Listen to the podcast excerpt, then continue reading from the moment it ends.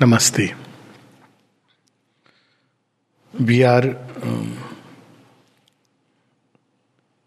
I won't use the word studying, but we are having a glimpse of Sri life through his poems.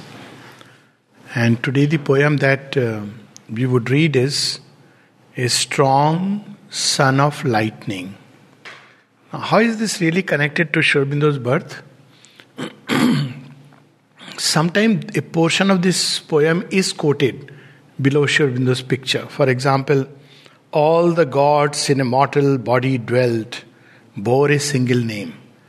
But if you really look at this poem in its origin, it's an entirely Vedic poem. The image is entirely Vedic. And it gives us a clue how the Vedic rishis actually conceived of life and communicated it.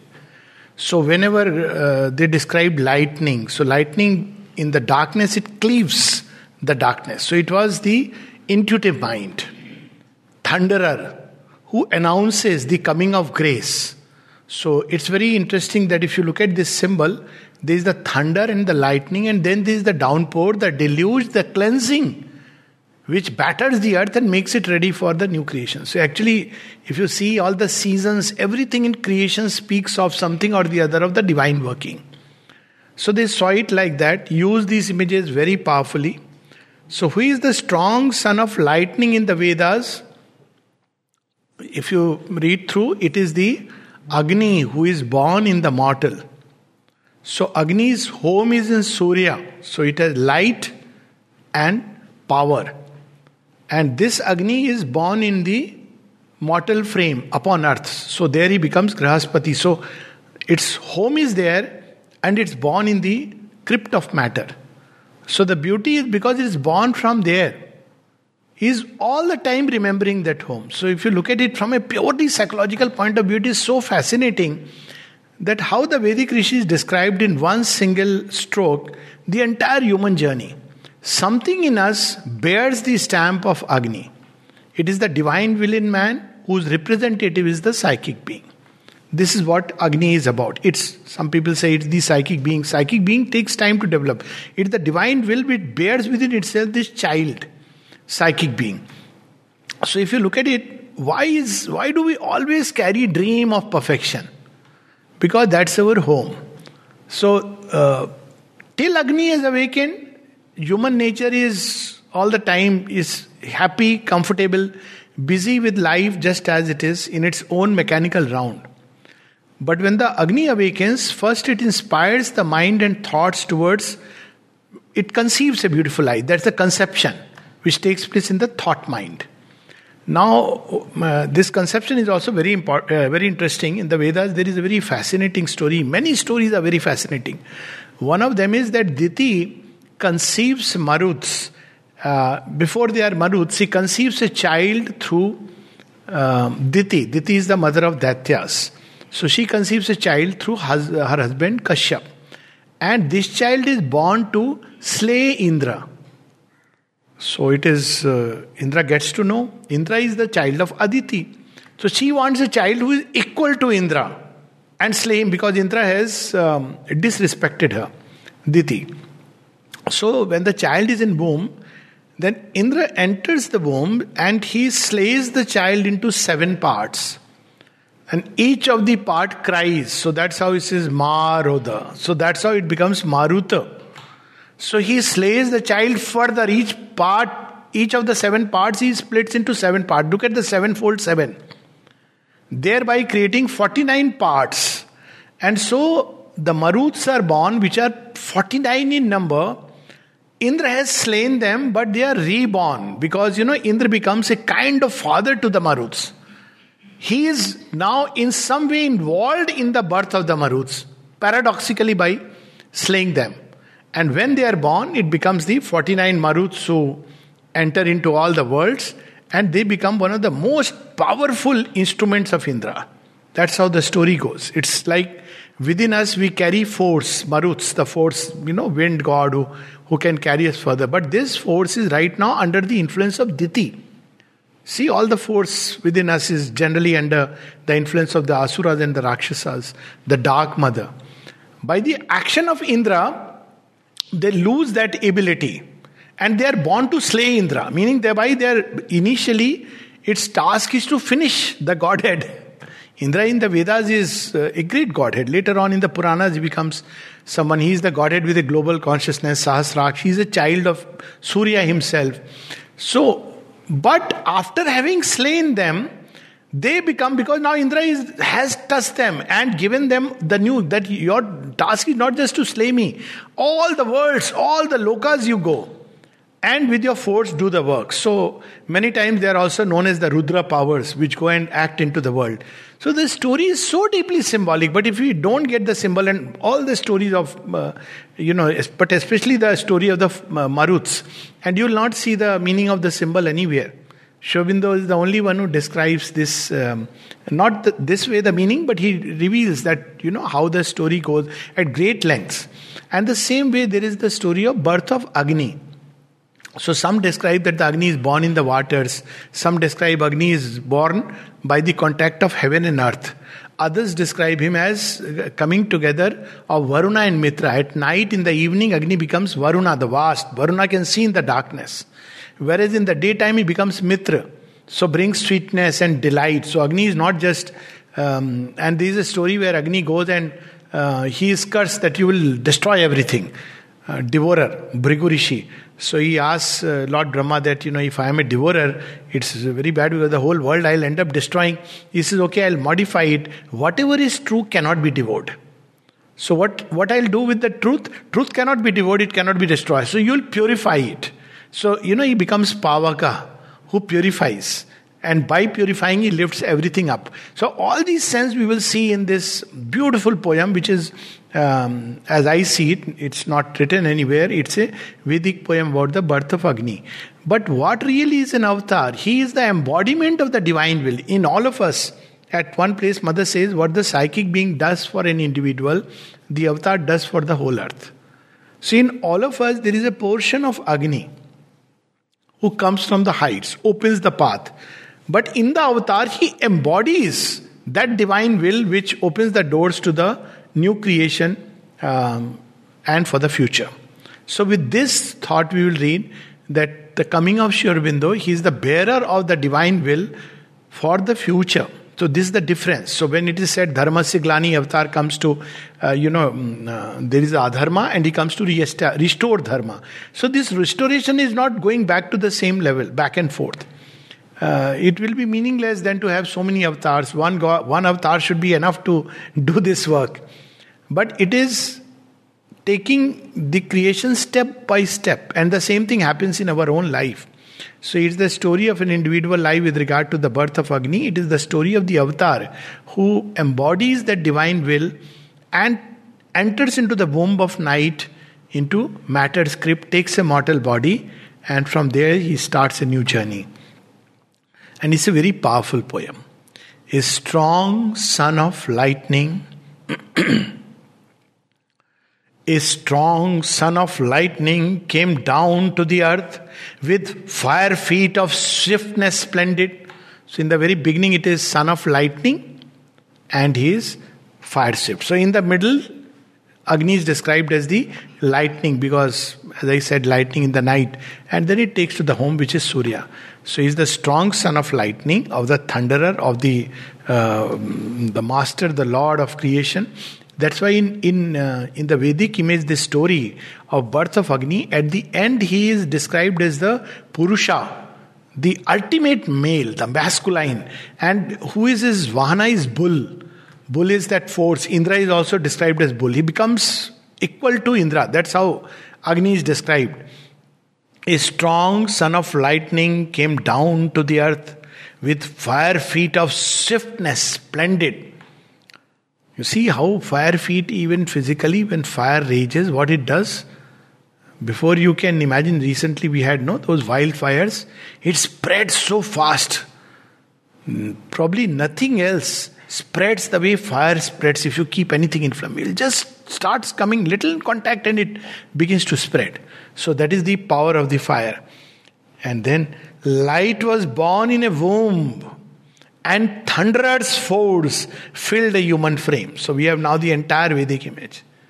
Lightning, the intuitive mind which shows you the truth directly, fire feet of swiftness. He has come to change an age. He is coming from the future. He is not, though he is taking a human body, he will take creation to leap into the future. So he has fire feet. Vibhutis, they come and help in God's work, but little, little steps.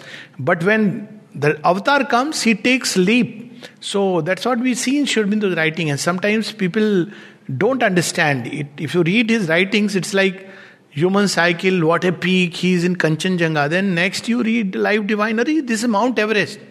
But what connects the two? As uh, one of the uh, persons in New York Times, I think it was published, um, that he, Sri Aurobindo is like somebody who's moving among the galaxies. That is the kind of impression you have. So, fire feet, swift, swiftness, splendid. Light, light is born in the womb. So, what is this womb? Womb is indicative of darkness. It is the birth of light in the darkness of creation, and it is born with that force. So, this, this, uh, as I said, it applies to to the uh, cosmic will also, which is born in matter, and it carries within it tremendous force. Even in atom, there is a force which can completely slay or create. So it involves itself all the force of the thunderer, Indra, the uh, you know highest god in the Vedas. All that it is lightning and thunder is compressed and enters into the womb of night.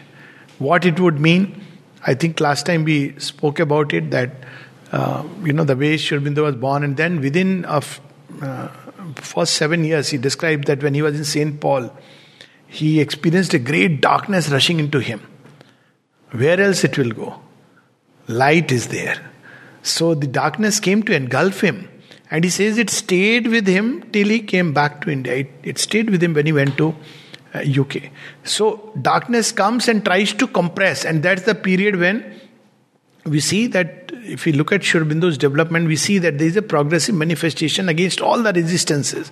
So right in the beginning, he had gone to, uh, like you know, in the story of Devasur Sangram, we see that uh, one of the gods goes to the kingdom of the Asura to know all his secrets and his tricks. So I look at Sri early journey to England also is that that he had to learn all that the Western world could give. And this is a story somewhat akin to the Buddha, but in a very different way. Buddha's father didn't want that, you know, he should be ever exposed to anything that is uh, suffering and painful. Why? Because it was said that uh, he has all the signs of uh, Vishnu on his feet, and he will either become a great conqueror or a sage. Either he will become a Chakravarti Samrat or he will completely renounce the world. So he was under the impression that only when you see suffering, you renounce the world. So I'll not show him suffering. So if you read about Buddha's life, first 21 years, he is given all the joy, riches, but destiny finds its way. So, similar story, something very similar. Sri Aurobindo's father, he was a doctor, Krishnadhan Ghosh. So, um, very virtuous man, but he wanted his children, just like mother's mother, he wanted his children to be the best in the world. That he wanted. And when he comes, he doesn't want them to be contaminated with Indian thought which uh, you know is full of superstition and all but uh, western thought is so good you know um, christian understanding of life is so wonderful so in at a very young age it's a story akin to buddha in this respect he sent him to england that you learn all the manners not only he sent him to england he was brought up by a devout christian and um, they christened his name as Akroyd because you know one of the things you do is to change the name. People say, Naam mein kya rakha hai? Rakha hai ji. There is, their name and form are also expressions of the truth within. Some people say, what is the difference in a name? Nowadays, people are changing names of railway station. Yes, of course. Name should represent the truth of what things are within. So something very similar. He is, he goes there and his name becomes Akroyd. So he's called as Aurobindo Akroyd Ghosh. Why? Because uh, you know now he is a Christian, and he, he remembers that somebody took him to the church. They took him mis, uh, Drewetts, and they took him to the church where the uh, you know for baptization ceremony the priest came and sprinkled some water and said now he is saved now he is saved Imagine the savior of the world is told, Now you are saved, now you are saved. so, this is a story which he recounts. So, in his early childhood, but who is he? He is the Agni which has come to, you know, he has entered the dark womb of night and night has come all around. Not knowing that that him whom the night wants to crush, he is going to illuminate and make sure that ignorance vanishes from the face of the earth. So, this is Sri Aurobindo. Light was born in a womb and thunder's force filled a human frame. Would be what difficult it must be to hold. Uh, when we read uh, the mother speaking of Savitri, she says, um, What is there in Savitri? So, experiences of the one who has written about it. And one of the things she says is uh, uh Yoga of the Earth. Then she says that the um, Divine Mother's story of she has to adapt to the falsehoods of the world. We cannot imagine what it means for even a god to be born in a human body, let alone the divine himself. Thunder's force, that lightning, what kind of experience it must be. How he must have seen the world. And that we will see as we go by and by. But then, just like Buddha, destiny called him, and his father himself realized that things are not as rosy as I thought. So he started sending him cuttings about the misdoings and injustice of the British Empire paper cuttings. And then, right there itself, you know, light is ready to be born from the womb of darkness. So, he, at 18, just a little before he comes back, at 21, he came back. So, they, they formed a lotus and dagger society where he would participate in a revolutionary activity. So, this is the birth of light in the womb. The calm speed of heaven. Look at the beauty of the way Sri Aurobindo joins the words. Speed Speed can be a vital speed, impatient, rushing, and stumbling by its own speed. But when speed is full of calm, then it is a divine movement. That's how people uh, ask the difference between desire and aspiration. So, desire is always restless. But aspiration is always calm, and that's why the mother says, We must be patient, we must be patient. We are always in a hurry, always in a hurry, we must be patient. The calm speed of heaven. And now you see the other, the sweet greatness. So, what a greatness, majesty divine is born. But he's very sweet, he's so humble, he becomes like everybody. You see the story of Krishna, you see in Sri Aurobindo uh, eating, you know, with a penny, one loaf of bread and tea, and he is a day and he is surviving with that, not a complaint, not a grudge. So there it is the calm speed of heaven, the sweet greatness, pure passion. What is pure passion? Passion is always bad.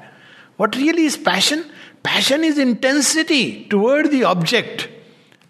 And what does passion do? Whatever it wants to achieve, it goes straight to that. You can't, you know, turn it this and it, it's actually described as a fire that can bring your own body down. That's the beauty of or the problem of passion. So you'll always see that you know they talk about curb passion restrain it restrict it. But this is divine passion. What is the divine passion? It's a passion to change the world mother speaks of it in savitri she says in her Sri speaks about the mother in her there was the anguish of the gods so, anguish of the gods is pure passion. It is not satisfied with anything which is imp- halfway. It wants that ultimate. It also wants, but wants the ultimate and wants it soon. It doesn't want to wait through the centuries. So, pure passion. We see it in uh, Mother Kali's movement. Winged power had descended. Why is using the word winged power? Because this power is not just to come here and uh, stay here, it has to carry everything upward. So it's a double movement, it's a winged power that descended. So these are the also within Agni, all the gods are there. We'll see one by one.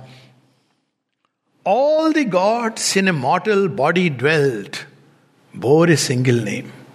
So you see, this is, uh, of course, for us it is Sri Aurobindo, all the gods in one body dwelt you see the Shiva aspect is there very much, you know, renunciate of renunciate. But you see the Krishna aspect very much there. Both the humor, the sweetness, the revolution which, you know, Sri Aurobindo created. You see in him the Vishnu, the great preserver, the balance of the world, the Dharma. And you see in him Brahma, the creator of the new creation. He has, he has brought with him the seeds of the new creation, which he will pass on to the mother. That take them in your custody and you do the rest. So, all the gods, the vast wideness of the Indra, the power of the Indra, the global vision of, the, of Indra, the force of Agni, the power of the Maruts to carry things far on swift footed steeds, all these are there with, with a single name, Sri Aurobindo. Uh, in the Vedas, it is described as Agni, because in the Vedas, uh, uh, there are two particular Upanishads, but one of them is where it is asked who is the greatest god. Kasme Devaya Havisha Vidhema. So there are different gods who are mentioned.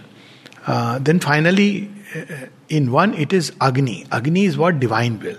So ultimately, everything moves according to the divine will. Even the other gods, uh, lesser god, they have to all all listen ultimately to the divine will. So Agni. There is another where they also speak of Vayu, but largely it is Agni. is the first god who is worshipped because he must clear the path. So all the gods, and with coming of Agni, all other gods come. So that's why in all the rituals we'll see in sacrifice, first what is lit? Agni. Then you do all the sacrifice.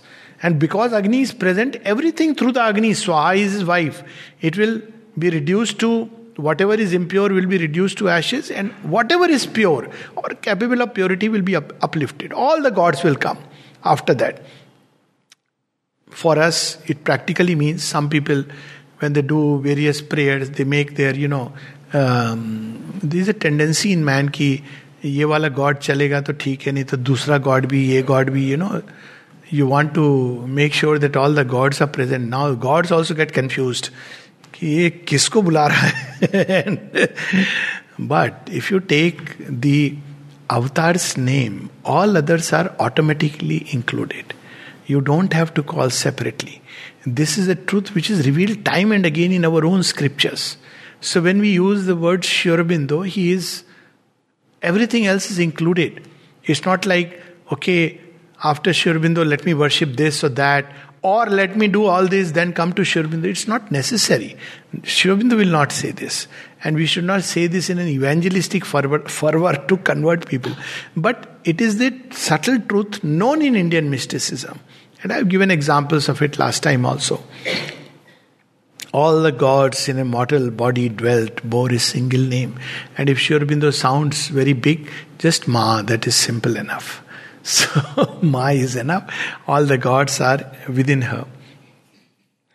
A wide wave of movement, and actually, with Sri Aurobindo, we see in his own life how the gods would come. Uh, there's that story where Krishna would come and he's waiting uh, to meet and Sri is absorbed pulling down the supramental world. And in Chandanagar, he is sitting and looking at, uh, at the sky or gazing into the blankness. And when his host asks him, Motilal Roy, what are you looking at? He says, Gods. The gods would come to him literally. That please, Amal Kiran has written a beautiful poem on this that Sri Aurobindo is sitting and writing on his desk. And the muses, the gods of wisdom, learning, poetry, they come and are with folded hands saying, Please express us also through your pen, through your writing, through your speech. It's not an exaggeration. When mother would play piano, she would say that hands of great musicians, Beethoven, these people would come, please use our hands. There is no other hand which can use, and by using it, you can uplift it. So, this is how all the gods in a mortal body dwelt, bore a single name.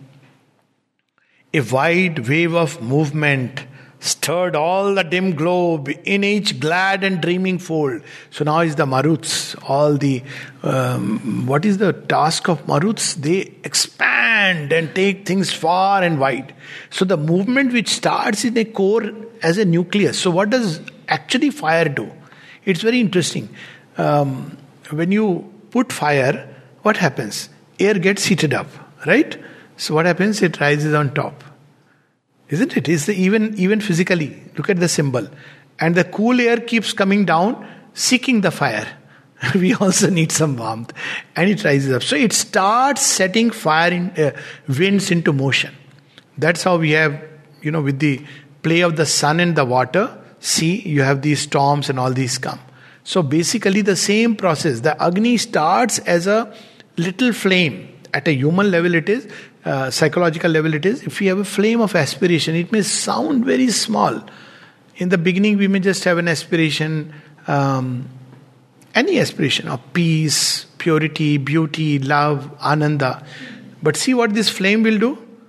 It'll start setting into motion all the different aspects of our life. And if the consciousness is vast of all life that is around us. So, this is what we see. A wide wave of movement stirred all the dim globe in each glad and dreaming fold. So, he's describing, even uh, see the imagery, that glad and dreaming fold. There is night, but this is the birth of light. So, with that light, which is, in fact, it's still in the womb. So, while the light has entered the womb, suddenly we see that there is a warm air which is beginning to flow around the globe as it's going to be morning. Purvaya, I don't know whether people are conversant with it or not. In, in uh, summers, the early morning breeze that comes from the east, and it's very rejuvenating, refreshing, and you know, it's, when it comes, it's very welcome because all your sweat is taken away. So it begins to flow all over the globe. And since the force of life, winds are connected with life, life was cast into grandeur. Now, when there is light, when there is night, everything is bears a dull look. So, when there is ignorance, everything is dull. One of the signs that you know life is being led in ignorance is that nothing is interesting, except perhaps TV. And that is also very much like this. Kya dikh rahe ho? Program aa. That's you know like a couch potato. When light is born, what happens? Everything is lit up. And you see the grandeur of this world. The trees, the plant, the, the river, the stream, everything is lit up into colors and shapes. So life was cast into grandeur. Ocean hands took the wheels of time. Then the waves, you know, are rising up and down. So now suddenly the whole cosmos is stirred. Why? Because the avatar has come. So life is beginning to assume the specter of grandeur. You see, around the coming of Mother and Sri look at the turn that life took. The early part of the 1900, mm, that is the 20th century, as it's beginning and the 19th century is ending, the whole um, world over, it was stirred with movements, with revolution, new ideas. Uh, science, I have given this example several times. In the world of science, that's when you know the the seed was sown for the quantum mechanics, uh, quantum mechanics, the J.C. Bose theory that you know plants have life. Aurobindo writes about it also in the Arya. New discoveries, and the mother says, "What else is this but the uh, birth of the gods in?" These ideas, new ideas, are nothing else but the birth of the gods. And we see suddenly, even in uh, Krishna's, when Krishna is born, so parallel in Braj Bhumi, Bhaktas and all these, uh, there Arjuna, Bhim, all these gods are beginning to stir. Why? Because now a new life has come and there is a new movement. So they begin to get ready, all these gods. So there is a wide movement and the whole cosmos, ocean hands took the wheels of time. Why? Because now a new movement is going to uh, start in the universal fields. Man's soul was again a bright charioteer of days, hired by gods, impetuous, bold. So the soul is described as a chariot, it's a completely Vedic image. Where the soul is described as a chariot, and in this chariot, all the gods are seated. So, what is their task? To fashion the gods in clay. That's their task. So, uh, that story of Atri all the gods entered the human body. Where have they vanished? They have not vanished, they are very much in the soul. The moment we come in touch with the soul, we become aware of these gods. In Savitri, there is a description when Savitri is going in search of the soul. So she crosses the dull, obscure field of matter. Then she crosses the field of life with all its stir and massive movement. And then she crosses the field of mind with all its seeking for status quo and stability. Then, as she draws near the soul, because she doesn't feel satisfied there.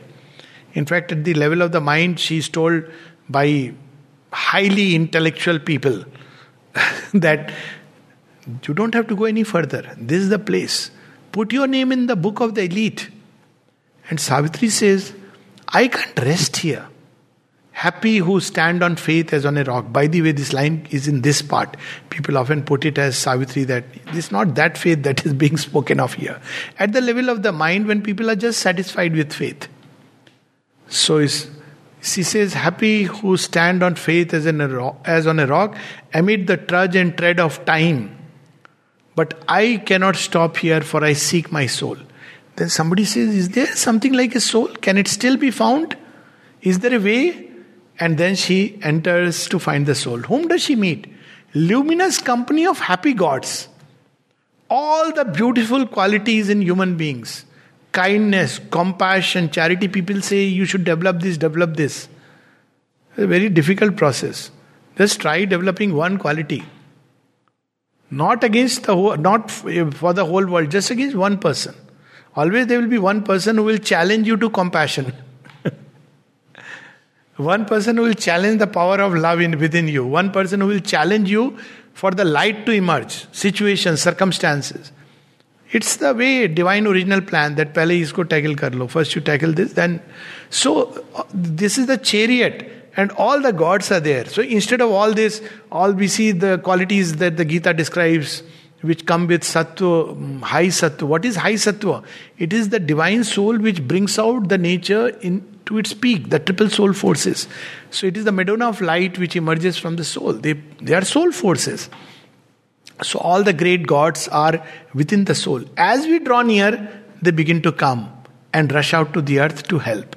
So all these gods begin to use the soul as a chariot for the great victory. Now is the time when the soul cannot afford to be asleep. Before that, the soul is asleep in the womb of darkness, doesn't know what to do. But suddenly, with the coming of the avatar, man's soul was again a bright charioteer of days, hired by gods, impetuous, bold. Why has it been hired by gods? In the Devasur Sangram, the gods have to use human uh, beings as vehicles. But ultimately, the soul belongs to the Supreme. Nobody can own it, even the gods cannot own it. Arjuna is Putra of Indra, but he is owned by Krishna. and that's what we see in the actual story. Ultimately, it is, uh, you know, there is actually a fight between Indra and Arjuna in the mythology. Ultimately, belongs to Krishna. So it's hired. Hired because on the world there is always struggle between light and darkness, and light, there must be beings, souls which are ready to become uh, chariot for the gods to act. Otherwise, if gods enter and the soul is not awake, the mind is in darkness, what will happen? All the human measures will be lost, and it can be a very difficult situation. Even the human mind may suffer a breakdown. So the soul is the chariot in which they ride. Hurled by one on his strong, on his storm-winged ways, a shaft aimed at heights sublime. So here now the divine will, which has awakened all these souls which are ready uh, Aurobindo says that when the divine comes, souls that are ready, that have waited, they start taking birth. Uh, because they have to come. You see, in uh, and the Mother's Yoga, there were quite a number of people who were born around 1900. And at one place, he says many people around 1903. None of us are in any, you know, probably we are born and reborn. So it's because they come, they come by the call of the divine. We see in the story of Krishna, Shri Krishna and Rama. So here, all these gods, who are they, which have suddenly been hurled and who seek man's soul as a chariot? Hurled, hired by gods, impetuous, bold. But who are these gods? Hurled by one with a capital O. He has hurled them, go spread the light into the world. On his storm winged ways, when divine is born upon earth, it is the hour of God. That is not a time of slow movement. It's a time of revolutions. One sign that Sri advent was the advent of an avatar. You see 1900 beginning and you see 2000 beginning. You'll see the difference. How the world has changed so drastically. It's unimaginable. In every respect, it has changed. From the little, uh, you know, Wright brothers' first flight, we have entered into, you know, extraterrestrial movements. And from the thoughts which were struggling to find a foothold on matter, we have entered into what depths of matter. Everywhere, biology, psychology, education, human consciousness has changed so much. The gender um, differences, social order, nations have become free. From the time of Sri advent till 2000, the world had changed completely. Not once, quite a few times. If you see the First World War, the Second World War, then the freedom of the countries, the rise of Asia, everything changed. What was the power that came and worked? Nobody knows. Everybody claims. But if you really look at who was the one who was releasing the idea forces, along whose lines things have changed, we can see Sri Aurobindo. Take, for instance, when he speaks about uh, in human cycle about religions and their fate. You know what he speaks about? What is going to be the religion of the future? He speaks of religion of humanity. But not the way we understand. It's not about distributing blankets and all this. It means humanity has to discover the Godhead who is concealed within. And that's how. So ignorantly we take it that man is God. No. In his present situation, he is not, but ultimately he has to discover the God within him. And the God who sits unworshipped here while we, you know, worship all the gods outside. So, religion of humanity, internationalism, everything is moving along those lines. So, these were the gods he released into the world. Hurled by one on his storm winged ways, a shaft aimed at heights sublime. So, shaft is the javelin or an arrow which uh, the Lord has shot, and wherever the arrow has gone and struck, and this is the arrow which has gone right beyond the uh, parting of the hemispheres and entered into the heart of the sun. So there humanity will follow. He has created the path for the rest of humanity to follow.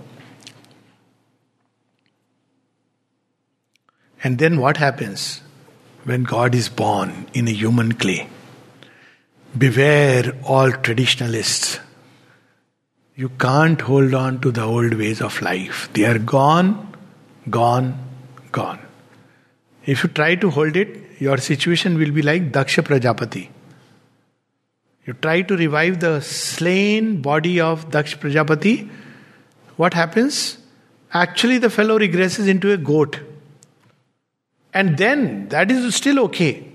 When he moves backward, he actually thinks he's moving forward because the goat's head is fixed. You know, surgeons can make mistakes, so you should pardon them. So it is, you know, the story, no? Daksha is slain because he has he has become the cause of Mata Sati's Atmada. So when he is slain by Shiva, all the gods come, sir, at least you, you know, don't kill him so mercilessly. Some mercy. So Shiva is like that. Bhole Baba. And he has to give a lesson to the gods that you people don't understand that divine loves most when most ruthlessly slays. so says, okay, get a goat, I'll do the rest. Get any animal. So they get a goat, goat's head. I don't know where they went to get a goat's head. and then all the surgeons, Prajapati should be revived. Why they are in a hurry? The world order is crumbling. Shiva comes for that. Shiva comes to crumble the world order. That's his work. So he says, You want to restore a world order that I have destroyed? In Savitri, that, those lines, a giant dance of Shiva tore that past. Okay, try gods. So they try to suture the, you know, without anesthesia. So you are in a hurry. Prajapati ko bachana. Prajapati is the, you know, one of those who looks after the kingdoms of the people. So in that melee, they fix the goat's head. They forget which is front, behind. So the head is now behind. Got it? No? The face of the goat is facing the back of Prajapati. Poor fellow, bad job. But now what happens? He walks forward, thinking he's walking forward, but actually he's walking backward. This is the situation. When we try to revive the slain corpse, what should happen? Tapasya. So we see Prajapati going through tapasya. He does the tapasya with the goat's head and is restored. And Mata Sati, Avidyamayi, is born as Parvati Vidyamayi Mata. So when there is a destruction going on upon earth, don't try to revive the form. Engage in tapasya to awaken the spirit. That's why Sri Aurobindo says, recover the Aryan spirit. When he speaks about India's renaissance, what does he say? He doesn't say, read the scriptures daily, you have forgotten. We used to have Holi, Diwali. Recently, I saw a very senti video, you know. Are we used to have this Holi, Diwali, and this and that Tyohar. Now, you know, it is so bad. We should remember these things. They are slain. Can't revive them. Bad luck if you don't believe in the divine. So, what is to be done? Go into the spirit. I think even for Raksha Bandhan, somebody was circulating recently, though I must say that writing was in a certain context written in Bande Matram days. But nevertheless, what is the spirit? The spirit is not about Mera Bhaiya, born by birth and I am going to, but there is a different spirit of that. And that is the one which uh, is uh, all that spirit of things has to be revived. The forms have gone. So no more playing Holi with colors or you know uh, bombs and all that on Diwali day. But yes, lighting a candle outside or a diya. Yes, light is beautiful always, but most importantly, lighting the lamp within to destroy darkness. Diwali is all about it. Narkasur story, Holikasur, they are all about destruction of darkness. And the spring of light, victory over Dashanan. So now what will happen is that the spirit has to be revived, and that can only be done through tapasya. So he says, recover the Aryan thought, not just in thought and speech, but in your life, in your actions. Um, the Vedas, the Upanishads, they have to be recovered within us. The Gita has to be recovered within us. So that's what old things will go, something new will come. So the coming of the avatar is to bring as the mother says, add a new rung to the evolutionary ladder to open a new door so that humanity may cross through it towards the new creation, new becoming. May not be all, but those who are ready. So that comes, is described here. The old tablets clanging fell. Ancient, slow nature's dead wall was rent asunder. So he is also the Vighnaharta, Agni. He destroys the walls. Yeah, bahut. Now, you know, it's long that you people have been just, you know, doing, sitting and all kinds of things in the name of God, but you have not really advanced. So, all the old tablets, the do's, the don'ts, the prescriptions, the proscriptions, they are gone. So, it's a period of confusion. The mother says that during the period of transition, there will be confusion. But this confusion is for a higher evolution. So it's a process. Now imagine the old tablets falling. Old tablets are the old law, old laws. But these laws are not only social laws, they're applicable even to our everyday life. It means that the human body itself, what is the old law? Uh, you will live live to a point degeneration disintegration disease death why may not be so old tablets all the old tablets mind can only think up to a point why See, Sri plays this game of hide and seek. Very interesting. How does he play game of hide and seek? Pick up his book. Start seeking him through the words. After some time, he will hide because he will sleep. Then you suddenly, Ari, Ari, I could not. Seek. Again, it will look, oh, this is so wonderful, you know, wow, wonderful, he has written. After some time, you suddenly feel, ki, I mean, not my experience, excuse me, but people come and tell me after some time, people feel, oh, this is too much. Uh, then they stop for some days. After some time, again, they will pick up. So, this is his game of hide and seek. But what is he doing in the process?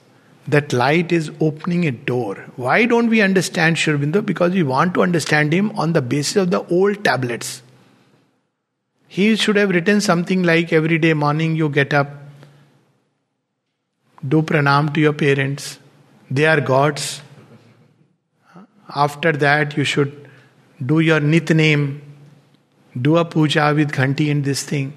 The Maulvi should go and do a jan. Then, yes, see, he has come to say, correct, he is God. But he says none, none of this is necessary. And before him, Vibhutis had started saying this. When Kabir says about Mullah and this thing, काकड़ पाथर जोड़ के मंदिर लई बना मस्जिद लई बनाए very funny what does say You add kankad and patthar and make a huge masjid. काकड़ पाथर जोड़ के मस्जिद ले बनाए ताज चढ़ी मुल्ला बांग दे have you heard you know what is बांग cock doodle doo so the cock is in the morning doing this Kock doodle do ताज चढ़ी मुल्ला बांग दे and the last is the punch line क्या बहरा हुआ खुदा है is God so deaf that you have to shout like this We are also no exceptions, but the point is, we sometimes run in competition. but this is like, you know, early morning. Let people sleep. Okay, it may be necessary in when you didn't have alarm clocks and everybody had to, you know, short like But uh, uh, anyway, it's not good to wake up with alarm clock. Rhythms where whatever its meaning. But look at that, you don't have to call God by doing this kind of a funny activity that just because you have climbed the highest story, you are the topmost in the world. So, all these old tablets are broken. Now, humanity is being given a time whether you still want to belong to the old or into the new. The old is bound to collapse. The decree has gone against it without a doubt. So, there are new possibilities which are going to emerge into the future. The old tablets clanging fell. Ancient, slow nature's dead wall was rent asunder. God renewed himself in a world of young beauty thought and flame. How does God renew himself? So, Mother speaks of that in the agenda where he says, When I say Om Namo Bhagavate, I am invoking the God of the future. In manifestation, God renews himself. In his static poise, he is the same forever. So, but in manifestation, he is always advancing forward. The days of Parshuram are over. You can't take a farsa and say that I am going to, you know, take on all the evil doers. They have now AK 47. Don't do that. Times have changed. You will be put behind bars before anything else. Because life moves forward. The law of Moses is replaced by the law of Christ in the same place. See, even there. Moses' law was eye for an eye and a tooth for a tooth. Christ is born among the Jews and he wanted actually to purify the Jews. He said that, you know, what you are following is not what your own scripture says. That's why you see many Christians include the Old Testament. He never gave a cosmology because he said it's already there. But you people have misunderstood. So what does he say? He comes and says, No, eye for an eye, tooth for a tooth, punishing, all this is old law. The new law is compassion. Forgive them, for they know not what they are doing. So he comes within them and gives a new law, which is a higher law. So we see that God renews himself, and by renewal, he becomes young because it's to move toward the future. Agni is also described as a child, always young. He is described as the ancient of the instant and his child, the offspring. And every time he is born again and again in different, if you read the Vedic thought, seven times he is born in different worlds, in the waters. And by taking birth again and again, he renews himself and becomes young. That's, that's how the birth of Agni. But here, as we can see clearly, it is def- definitely the work of the birth of the divine in, in a mortal frame. God renewed himself in a world of young beauty, thought, and flame. So, what happened as a result of that? Divine voices spoke on men's lips. The heart woke to white dawns of gleaming wonder. We thought it's we because he is present. Didn't the mother say? His presence is enough to prove. It doesn't matter if thousands of men are plunged in the densest ignorance, his presence is enough. So, how does the divine act? Just by mere presence, even if nobody knew about Sri Aurobindo. His very presence will bring to earth the action of these forces, and these forces will start working in the world somebody had that story how these forces work. The divine has to do nothing. When somebody spoke ill of the mother, and uh, next day he came for darshan. This is the beauty of human life, huh? And she didn't say anything. But night he had a terrible knee pain, swelling, and he said, Mother, did you punish me? No, my child, I don't punish. Oh, I thought I have got this because of my the way I spoke about you. She said, See, I don't punish, but you know, there are gods. You can't stop them. you say a word against Rama, Maruti will, you know, take you head on. they are the gods, you can't stop them. So, this is how divine voices began to speak on. Now, you see, people have started using words like transformation, new earth, whatever meaning they put into it, divine life. Even there is a divine life society, integral yoga. I, am not sure whether they have actually patented it or not. They started patenting. Do you know that? The word integral yoga was being patented. And this was brought to knowledge. Now, you know, integral yoga will be sold and in ways that you can't imagine. Of course, I can imagine if Sri Aurobindo, somebody told him, he said, let them try whatever they want. Ultimately, the thing is to be done inside. But this is how this, this uh, whole thing has spread. Divine voices speaking on human lips, and not only the mind, the heart opens, woke to white dawns of gleaming wonder. The human heart, which had lost hope. Hundred years back, actually, many of us we cannot even imagine but some of us who have seen little bit of the transition when we were children, what it meant to live a life, and today, what a change it has created. Gleaming wonder, air, a robe of splendor. So, air is all the movement, the activity, and everything. It becomes a, a robe of splendor. Air relates to action. So, there is the um, mind which becomes open and divine voices speak through lips of men. The heart opens to the white flame, purifies itself, and your very actions, air, the breath of life, the movement of life, life, we can substitute the word for life. Air, a robe of splendor, breath, a joy. Life, a godlike game. So, what is a godlike game? So, before that, this we have seen in like at least I have seen when during school days. So there were four career options. So one was doctor banja, doctor, engineer, IAS officer और fourth category कहाँ जाएगा? कुछ नहीं कर सकता तो politician बन जा। If you are a total failure useless fellow but actually it was not politician it was I S so these were the four categories in which human beings we can't think of anything else and now you see all this life a god like game take the challenges take the risk go try para Olympics we are reading that story of that girl How, you know, there is no limit. Human consciousness, you cannot limit it. You can't cabin it into this or that. It's amazing the way the young people are thinking and the way they are moving forward and how they are acting, how they how their deeds are touching what heights. So, air a robe of splendor. Their deeds are not limited to I am doing a nine to five job. Are very lucky guy. Nothing like nine to five job now. what are you doing? Meant how much you are earning. What is your position? Now that concept is gone, thankfully. New things, splendid things. As you see the joy on their face when people describe the new things they are doing, they are happy describing them. They are not like, uh, otherwise, these categories they are gone. Amazing things. Sometimes I just wonder that where do people get these ideas and they do it. And they are very happy doing it. So air becomes a robe of splendor, breath a joy.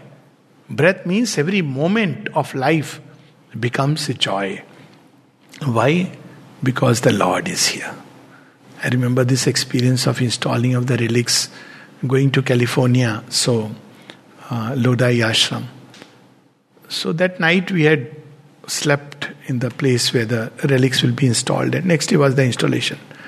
So there were a lot of people speaking, and uh, I was supposed to speak also. So I said, I don't know, I just felt what a joy that Lord is here by our side and He is sleeping. Because, you know, I was sleeping in one of the rooms and He was there. So I said, such a joy.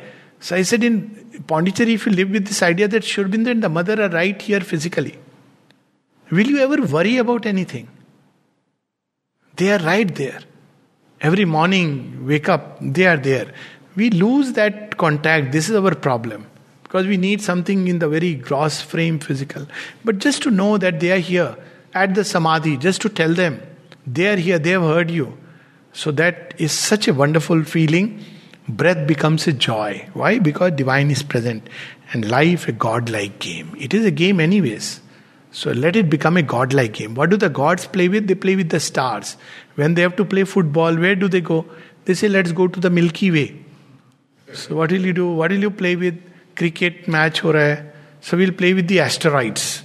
They pick up an asteroid. This is actually described in Savitri in book two, two, canto three. So they will play with the stars. Then they will say athletics. Okay, we'll run from star omega to whatever they call it, and we'll go to the star, that galaxy star, and let's see who comes first. This is their life. And imagine today human beings are dreaming of such things. It's so wonderful, God-like game. There's a joy to live like that. That's why in, in uh, Durga Stotra, Sri Aurobindo says, Make us great, make our efforts great. May nothing in us desire the small, the ignoble. And that's exactly what you know we should be. Why this idea in, in throughout the uh, writings in uh, on education? He says you know we have got used to this mentality that you know uh, read so that you get a job. The same thing bourgeois ideal. We get a job after that we are getting a cushy pay and we are comfortable. That's not what is the ideal of man. There's nothing wrong with greatness. This idea that oh greatness is to be shunned. No. Greatness too is at the service of the divine. Imagine if arjuna is great a great instrument of the divine greatness at the service of the divine not at the service of the human ego but greatness is something in its own right which the divine uses so life becomes a godlike game. No more a go- game played at a low pitch. After all, we are children of the divine. Why would we want to play in a very safe, comfortable field? We should take the greatest challenges of life. Why? Simply because we are children of the Divine Mother. It should be worthy of our being called her children. So I'll close with this poem. A strong son of lightning came down to the earth with fire feet of swiftness splendid. Light was born in a womb, and thunder's force filled a human frame. The calm speed of heaven, the sweet greatness, pure passion, winged power had descended. This winged power had descended. This reminds me of Mother's signature. You know what did she said? supramental bird. It stays where it lands, it doesn't leave. Winged power from that mighty heights. Just a signature, not even the mother's being. And there are people who don't even value mother's signature. I've seen sometimes discarded like that. Even in print, forget about the original signature. You know how mother asked the names of those who were with Sri Aurobindo in the revolutionary movement. And she could say, okay, this person, this person, this person, she could immediately note out that these. Uh, Manada brought a list of all the people. He didn't know exactly who all. And she could identify. And he asked, How do you know, mother? She said, There is a Sri Aurobindo's blue light is still protecting them. And this is in print. So you know, it's not an ordinary thing. Even they print signature, what it means. The bird, she has descended here. Mighty winged bird. All the gods in a mortal body dwelt, bore a single name, Sri Aurobindo Nami Anando. A wide wave of movement stirred all the dim globe in each glad and dreaming fold. All over dreaming. Wake up, wake up, wake up. Why, sir? Such a beautiful dream, but outside it's very harsh reality. That's why wake up. Why you are waking us to break the dream? No, I am waking you up to realize the dream. Now the time has come. Is it? What is the assurance? The Lord would say, I am here. Now the time has come to realize. So, you know, glad dreams in the folds. People could only dream because outside reality was very harsh. So the time has come to realize it. Life was cast into grandeur. Ocean hands took the wheels of time. It is a tsunami which is going to change. It's no more the slow trudge of time. It's the ocean, the whole cosmos is going to change, upheave because of the presence of the Lord. Man's soul was again a bright charioteer of days, hired by gods, impetuous, bold, hurled by one on his storm winged ways, a shaft aimed at heights sublime. The old tablets clanging fell ancient slow nature's dead wall was rent asunder. Line in the Vedas. Lo, the light has come, darkness has cleaved and rent asunder. Very powerful lines. Another one, when do doubts vanish? Bhidyante hridibranti chidyanti sarvashanshaya. As the sun scatters the clouds, as the wind scatters the clouds, so when the psychic being comes out, all doubts vanish. So the same action is described here that gods come out impetuous, bold, and the dead wall of nature, that old things which are not breaking, suddenly they break apart. God renewed himself in a world of young beauty, thought and flame, new thoughts, new ways of life, new urge to progress toward the new and the unknown that is born in human heart. Divine voices spoke on men's lips. The heart woke to white dawns of gleaming wonder. This divine voices spoke on men's lips. You see in that Savitri, book 3, canto 4, we are described in the vision and the boon the children of who are going to come in the future. Feet echoing in the corridors of time, voices that still communed with the incommunicable, ineffable and they will bring those voices, those speech to earth and men. Air a robe of splendor, the dull robe of terrestrial round every day morning that changes. Air a robe of splendor, breath a joy, life a godlike game. So, this is what happens when we turn to Sri Aurobindo and move towards the future. But if you want to remain children of the past, then there is endless crying because the past is gone, gone, gone. And a new world is born, born, born. Namaste.